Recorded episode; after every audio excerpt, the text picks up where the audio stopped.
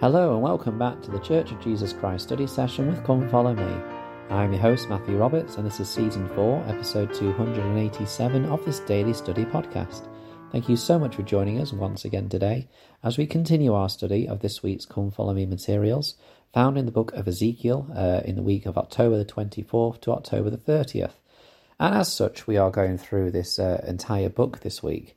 Um, there is a lot that we have um, to cover here. Um, and actually, if you look carefully at the Come Follow Me materials, um, we go from Ezekiel chapters 1 to 3 and then jump right ahead into the 30s. So I wanted to take today's episode just to go over a few things that aren't in the uh, Come Follow Me materials, uh, in the chapters that we are going to skip over, because there's, there's some wonderful nuggets uh, in there, which I just want to make mention of. So, for example, in Ezekiel chapter 14, verse 6, it says, Therefore say unto the house of Israel, Thus saith the Lord God, Repent and turn yourselves from your idols, and turn away your faces from all your abominations. Now, this is important because we have to remember what state Israel is in. They have had numerous prophets, they have had so many opportunities to turn away uh, from the things that they are doing. They haven't done so many, many times, and as such, um, they have been taken into captivity, and yet the Lord is still giving them that chance. And I think that that for us paints to us, even when we have gotten ourselves into a real difficult place, there is always a time, there is always a place for us to turn and repent of those things. Um, President Russell M. Nelson said, um, quote, If we break God's first commandment, we cannot escape retribution. If we allow any other person or cause to come before allegiance to him, we will reap a bitter harvest. Thus, our priorities should be honestly evaluated in terms of that first commandment. If change in direction is needed, we may want to issue a self command to about face. Doing so would please the Lord, who said, Repent and turn yourselves from your idols. Trees reach up for light and, and grow in the process. So do we, as, as sons and daughters of heavenly parents. Facing upward provides a loftier perspective than facing right or left. Looking up in search of holiness builds strength and dignity as disciples of deity. Close quote.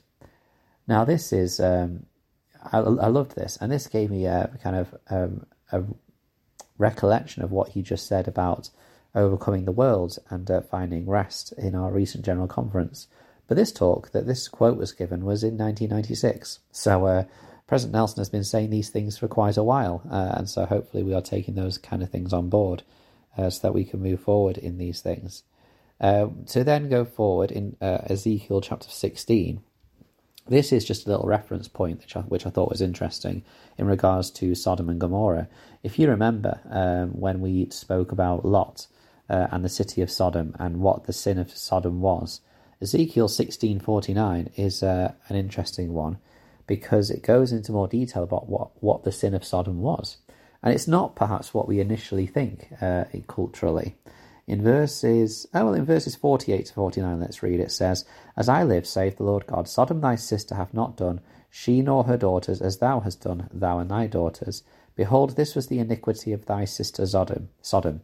Pride, fullness of bread, and abundance of idleness was in her, and in her daughters, neither did she strengthen the hand of the poor and needy. So, laziness, having more than surplus, and not helping those in need. Um, I thought that was interesting. Uh, that um, this was basically the idea that it was them not being willing to work or to to look after others.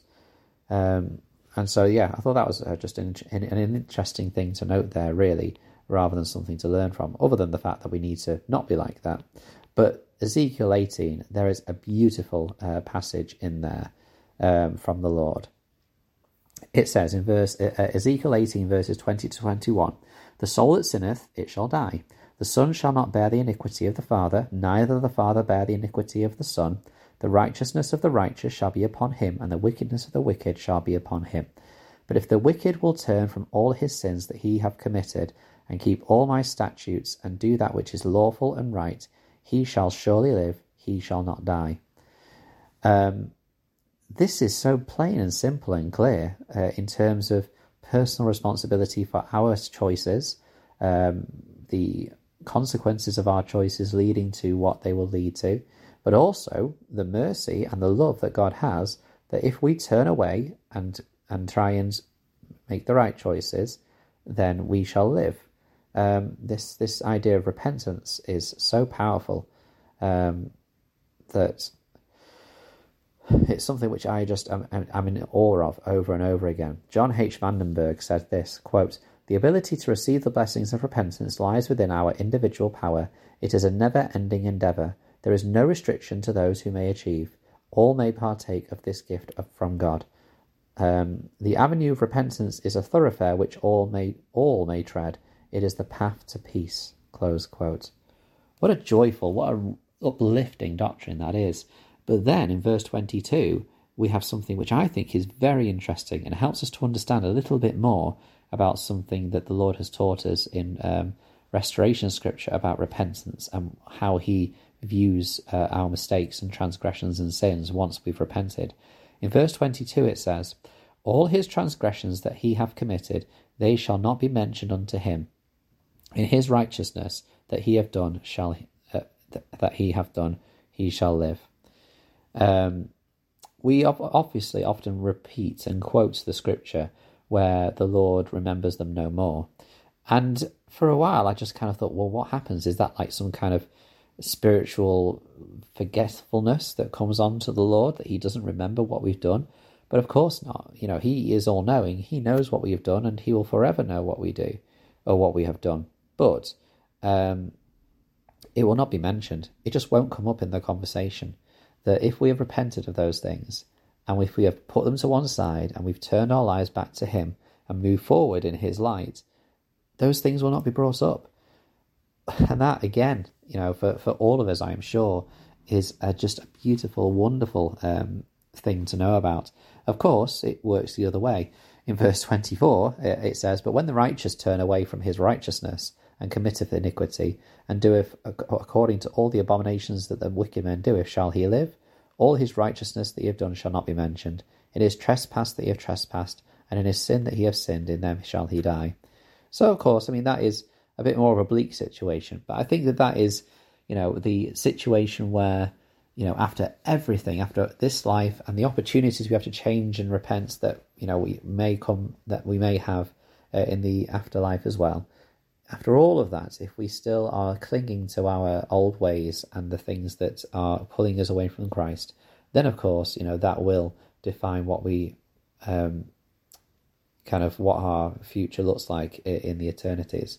Uh, but I think that we're not at that position yet because let's not forget that this is being said to a group of people who, for, well, centuries, have been told over and over again to repent to put away false idols, to change their ways and to face toward God. And repeatedly, they haven't done that. Uh, and so there is always time. Um, and that time is today. You know, if uh, there is something which uh, you need to remove, do it today. In verse 31 of Ezekiel 18, it says, Cast away from you all your transgressions, whereby ye have transgressed, and make you a new heart and a new spirit. For why will ye die, O house of Israel? Elder Jeffrey R. Holland said, quote, of course, we all have some habits or flaws or personal history that, that could keep us from complete spiritual immersion in this work. But God is our Father and is exceptionally good at forgiving and forgetting sins we have forsaken, perhaps because we give Him so much practice in doing so. In any case, there is divine help for every one of us at, at any hour we feel to make a change in our behaviour. Um, Clearly, the possibility of change and living at a more elevated level has always been one of the gifts of God to those who seek it. He lists examples, of course, from 1 Samuel chapter 10, where Saul is given another heart, Ezekiel, the verses we just read, uh, Alma, where he had his mighty change of heart, and in John 3, where the Saviour himself said that a man needs to be born again. And of course, we're referring to baptism, but we're referring to ourselves as, as well there where every day we need to become new creatures in Christ. We need to come closer to Him and be more like Him. And it is a blessing to know that we can always change. That power is in our hands. And as we make the steps today to, to repent and to change, the Saviour can and will be with us. Um, I've seen that in my life, I've seen it in many people's lives around me, and we will continue to see that because as, as Elder Holland put so well, we give God so much practice to do that. Uh, so thank you so much for joining with us. I couldn't not go through Ezekiel and not share those verses. I just thought they were, were particularly uh, chapter 18, uh, just beautiful uh, passages there. So thank you so much for sharing your time with us. We'll continue with our study tomorrow uh, into Ezekiel even further. And until we meet again.